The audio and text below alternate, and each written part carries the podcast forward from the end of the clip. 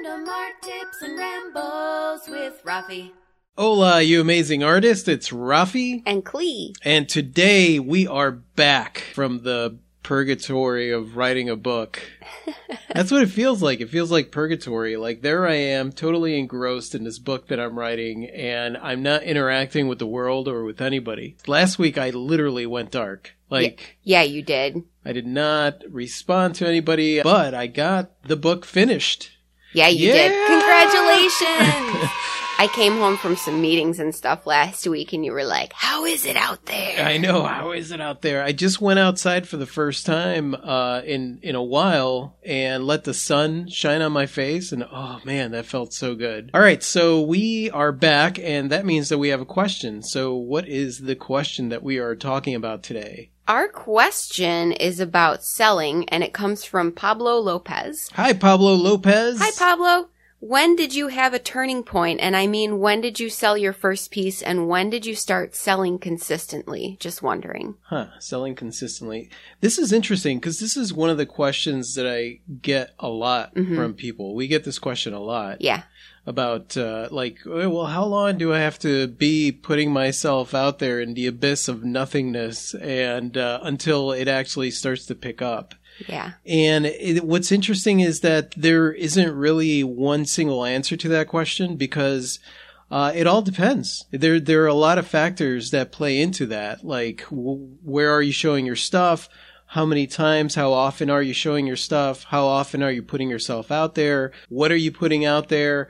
Um, how much artwork do you create? Pretty much it all depends on you and what is going on with you and, and how much you're actually putting yourself out there during that time. Yeah, and how much you're engaging with people when you are putting yourself out there. I mean, for us personally, we were doing anywhere between one to two to three shows every single weekend. And even then, it took it took quite a while for us to get to a place where we were making consistent sales. Yeah, and I think the thing, too, is like, so for us, we could expect maybe to sell a piece or two, sometimes better, on a regular basis, sometimes nothing at all.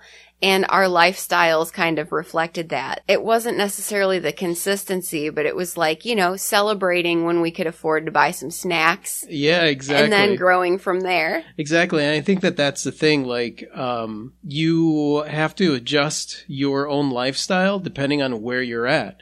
We're at a place right now where we're pretty comfortable. So, you know, we, we afford certain amenities uh, that we didn't. Uh, in the beginning, uh, basically in the beginning, the majority of our cash just went to bills, uh, a little bit of food, and and then reinvesting back into the business. Yeah, exactly. I mean, that's the majority of the money actually went back into reinvesting. Uh, it, it has a lot to do with like planning for the future. Like, you know that in the beginning you are going to have to work really, really hard, get very little return for the amount of work that you're putting out there, and invest Uh, a huge percentage of the money that you do make right back into your business so that you can make more money.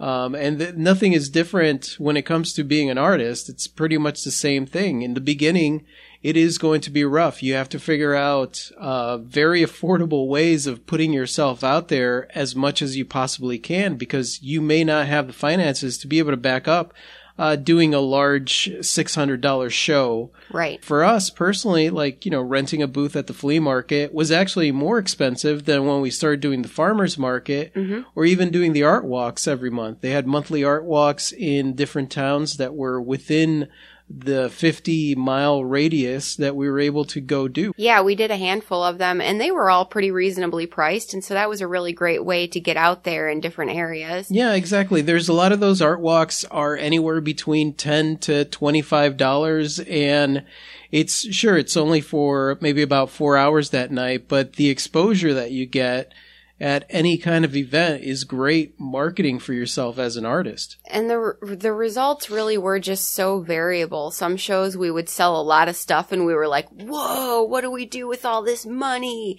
And some shows we would sell nothing at all, yeah. but hand out lots of business cards. And hopefully some of those people went to our website. And some shows we would sell a couple things and we were like, whoa, what do we do with this little bit of money? Yeah.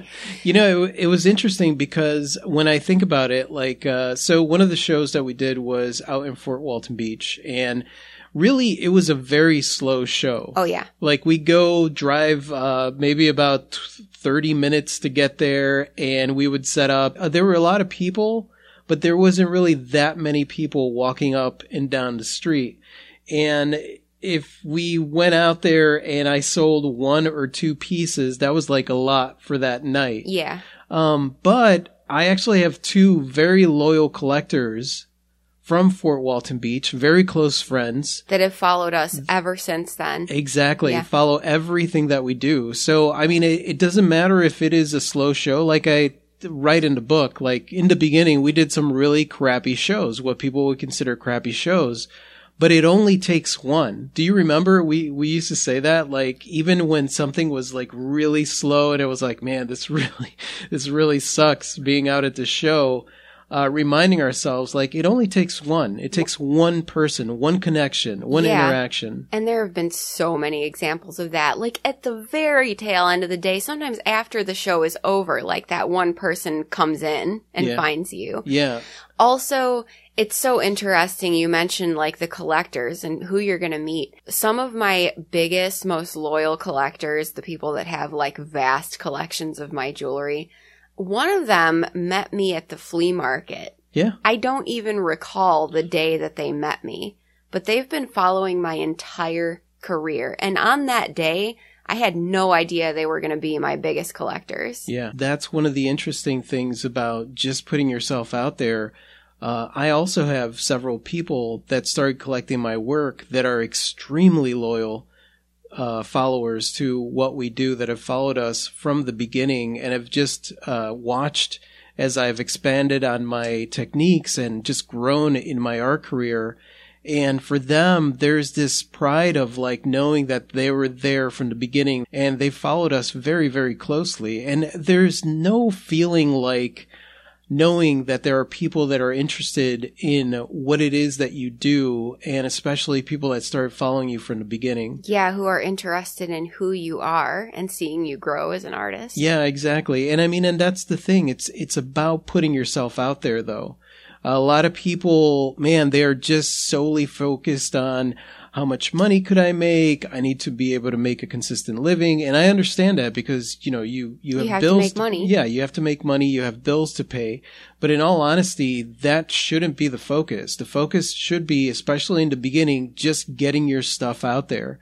If you need to have a part-time job while you're doing it, fine. If that's what you're more comfortable with. Obviously, with me, I did not. We did not have a part-time job. We, we basically just relied on this, got in debt until we were able to make enough money and pay our, you know, pay off uh, some of the debt that we had. But things picked up rather quickly. I know myself, so I needed that burn bridges, need a fire under my ass to figure it out, mm-hmm. because that also gave us the opportunity. It wasn't just um doing a show or doing the flea market. It was basically figuring out multiple sources of income to be able to make money, a little bit of money here and a little bit of money there and a little bit of money there and a little bit of money there. And basically that started adding up uh with time. Yeah. But in the beginning, it's all about just getting your stuff out there as much as possible and figuring that out. Absolutely. And I think a thing to remember, too, is your definition of what consistent sales and comfortable income means is going to change. Oh, yeah. So, like, within the first year of showing our stuff, I felt like I was making consistent sales and we were earning a comfortable living. But that is so much different than what I mean now yeah. when I say consistent sales and making a comfortable living, because your perspective and your lifestyle and what that means to you is going to change. And hopefully it's always growing and getting yeah. bigger. Yeah, exactly. I mean, at this point now we have more bills because we have more uh more money and more comfort. Yeah. Yeah. The more comfort we have, we also have a website and we have different expenses that are part of the business that are way more than when we just first started. When we first started, the majority of the expenses that had to do with the business was uh, just trying to get art materials. Yeah. Making and sure that we had art materials so we could create art so we could sell art. And basic human needs, you yeah. know, food, shelter, those things. Exactly. Now we run a full-fledged business. We have equipment. We have uh, different different things that we have expanded on in the business, whether it is online platforms or it is just uh, new equipment. I mean, look at how much equipment you have now compared to when you first started. Yeah, and honestly, I couldn't have fathomed being able to afford some of this equipment when we first started. It's a growing journey, but most importantly, Um, it's about putting your stuff out there. That's, that's really what it comes down to. And I know that I sound like a broken record when I say that, but that's the truth of it. If you are focused on money and you go do a show and you meet one person who is astonished by your work, but they don't buy anything, you're going to walk away from that show feeling like you failed because your entire focus is revolving around money. If your focus is revolved around developing relationships with new and potential collectors, then that is a win for you at that show. Yes, and those collectors that I mentioned earlier in the podcast that I met at the flea market, they didn't purchase anything from me for about two years. Yeah. They just came to visit with me. I didn't remember them from the earliest encounters, but they wanted to get to know who I was before they started investing in my work. Exactly, exactly. And that's the thing, like, people want to know who you are. Artwork, jewelry, any kind of art is such a personal thing. You're not, you're not uh, creating some product and just putting it out there. And people that are interested in uh, shampoo, for example, are going to be comparing your shampoo to the other shampoo. It doesn't work like that. A lot of artists think that it's this big competition game. They got to get out there in front of the right people and they got to have the right stuff and, and all that. But it doesn't work that way. It's not about putting it out there in front of the right people or having the right stuff. It's about putting yourself out there and connecting with like-minded people. And that's really what it comes down to. You, there is no secret sauce or any secret formula as far as like getting a consistent living out of it. The more you put yourself out there, the more people see you, the more opportunity you have for your people to find you. Eventually, during that journey, you'll have enough sources of income, uh, which you definitely want to set up. If you are self-employed doing anything, whether you're an artist or not, you want to set up multiple sources of income. Definitely. Because certain sources of income dry up. I don't do the market anymore, so that's no longer a source of income for me. So, and for me, I do the market, but sometimes it's really slow. Yeah, exactly. So you need to have multiple ways that you're able to make money off of your creativity. And I definitely cover that in the book. I actually list a few sources of income that we that we use ourselves. Yeah. But the main thing I want to cover in this podcast is that if you are running after the money, if you're chasing the money and you want consistency and security in your life, um, being an artist may not be the route that is most comfortable for you, because you do have to wrap your mind around the idea that you are still safe, even though you don't have that consistency and that security. You know what I mean? Developing like, your own sense of security. Exactly. That, that you will figure out every day, one day at a time. Yeah. Yeah. You'll figure it out every day, one day at a time. Uh, you're going to run into roadblocks. You're going to run into things. You have to figure out the best way for you to create a consistent income. But understand that the business is not, in of itself is not very consistent. We've been doing this for uh, a long time, almost a decade now. And at the beginning of the year, things dried up for me for mm-hmm. about two or three months. You know, there were two or three months there where I was not selling squat. And I was not selling very much either. And then tax time rolled around and stuff got really scary for yeah, us. Yeah, so all the money, all the money that we did have saved up went to the I R S. And I remember thinking, this is it. We've almost crossed the ten-year mark, and this is where it all ends for us. Yeah, you, yeah. something, something about, and that's the thing, like there's a lot of stuff that goes on in our brain that sets us up to just totally sabotage ourselves. And you could either go one direction and be like, oh, I can't do this, nothing's going to work. Or you just stand there and you look at the situation and you say, all right, well, let's see what I could do to make this work. Yeah. I need to have a make it work moment. And that's basically how we approached it. We had varying degrees of, of emotion going through that time. But at the same time, uh, we stood there and we said, all right, well, we're going to have to have a make it work moment. We we need to figure this out. We need to figure out how to be able to get through the tough times and how to make sure that this doesn't happen in the same way that it happened this one. You know, we may run into some dry spells in the future, but it's definitely not going to be the same way that it was at the beginning of this year. No, I mean, so the basic thing here is year one, we were making consistent sales, but what that meant for us was survivalism, yeah. basic human needs. We weren't doing things like going back home to visit our families because we could not afford to do that. Yeah. Year two, maybe a few more of our basic human needs got met, and it just grew from there. Eventually, we were able to travel again and have like little mini trips and see our families and afford things that we couldn't afford before. That definition of comfortable living consistency changed yeah. every year. Yeah, absolutely. And I mean, it's the same thing as what we see now.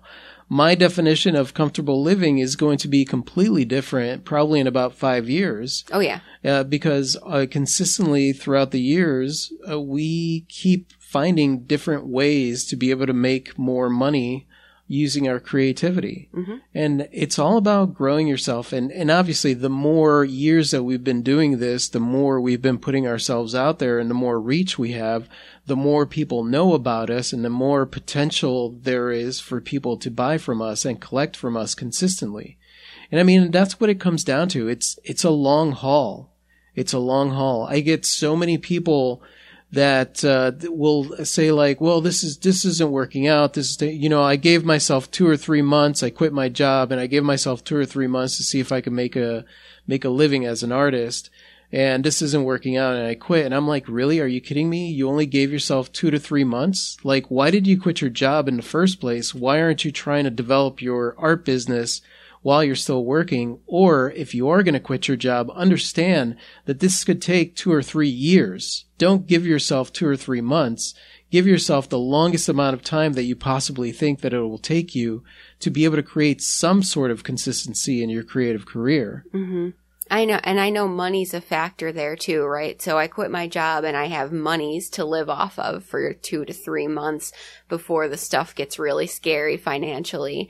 Um, and maybe that's not the best route for you. You got to figure out how to comfortably do that for yourself. Yeah, you do have to figure out how to comfortably do it for yourself. Like I said, for me personally, it was better not having the backup money because it really put a fire under my ass to figure out how to do it. But also understanding that that's probably the most terrifying route oh, to take. Oh, absolutely. Absolutely. And it's not one that I recommend for for everybody. It re- I really do not recommend doing it that way um, because it, it wasn't easy. It was it was extremely emotionally taxing um, to go through periods of time where like I felt desperation. And unfortunately, when when you're desperate, you make some really shit decisions. Yeah, a full disclosure, during the scary times in the beginning, we did some odd jobs that were not desirable lines of work to do, like yeah. handyman type work. Yeah, but I mean, I, I actually don't put that down. If you are having a hard time making money with your art, not having the money could actually destroy your feeling of creativity. Oh, yeah. So if you need to go and do a handyman, it's it's the same thing as one of our Patreon followers drives an Uber whenever anything dries up for her. You know, those multiple sources of income, I totally recommend. Oh, I think it's a good thing. What I mean is that they weren't jobs that we necessarily enjoyed yeah. doing. Yeah, exactly. I mean, there are certain things that, you know, you don't want to do things specifically for the money. You want to, even if you're going to take on a side job, you want to see if you could do do something that, that you, you actually, like. yeah, that you actually enjoy doing. Yeah. So I guess to answer your question, Pablo, um, I don't know. I don't have an answer for you as far as how long it takes. For us, it took an average of about a year before it started to get a little bit consistent. Mm-hmm. And it was after about two years where things became a little bit more comfortable. Comfortable for us back then. Uh, the amount of money we were making back then probably would not be comfortable for us now where we're at. Definitely not. And no matter where we've been over the years, there are always times that seem like, oh, no. Yep. Yeah, exactly. Exactly. So just know the the pursuing of an art career is not for the faint of heart. You are going to deal with a very uncertain uh, an inconsistent uh, lifestyle. You could form certain ways of doing consistency, but let's be real here. Even if you were working like a regular job, um, the feeling of security there is, is just an illusion. You could get laid off. You could get fired. I worked for two companies that eventually went bankrupt. No matter what, I think it's about embracing the fact that there is no consistency and there is no security there, and figuring out a way to be able to uh, be happy. And exist semi-comfortably in that. Yeah, exactly. Yeah. Exactly. You really do have more security when you stop and think about it, because if you're self-employed as an artist, you have complete control over what you choose to do. Yeah. You don't have to listen to anyone else. It's entirely up to you.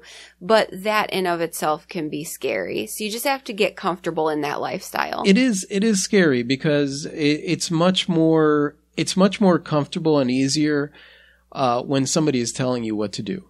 When you're an artist, you make all the choices. Yeah. You make all the decisions. And, and that is, that could be terrifying for some people, especially if they're not used to doing it. But you're basically running your own business. So you get to decide which direction your business goes. You get to decide, uh, what your economy is going to be like, how much money you're going to make. And in the beginning, it's not about the money. It's about the consistency of putting yourself out there.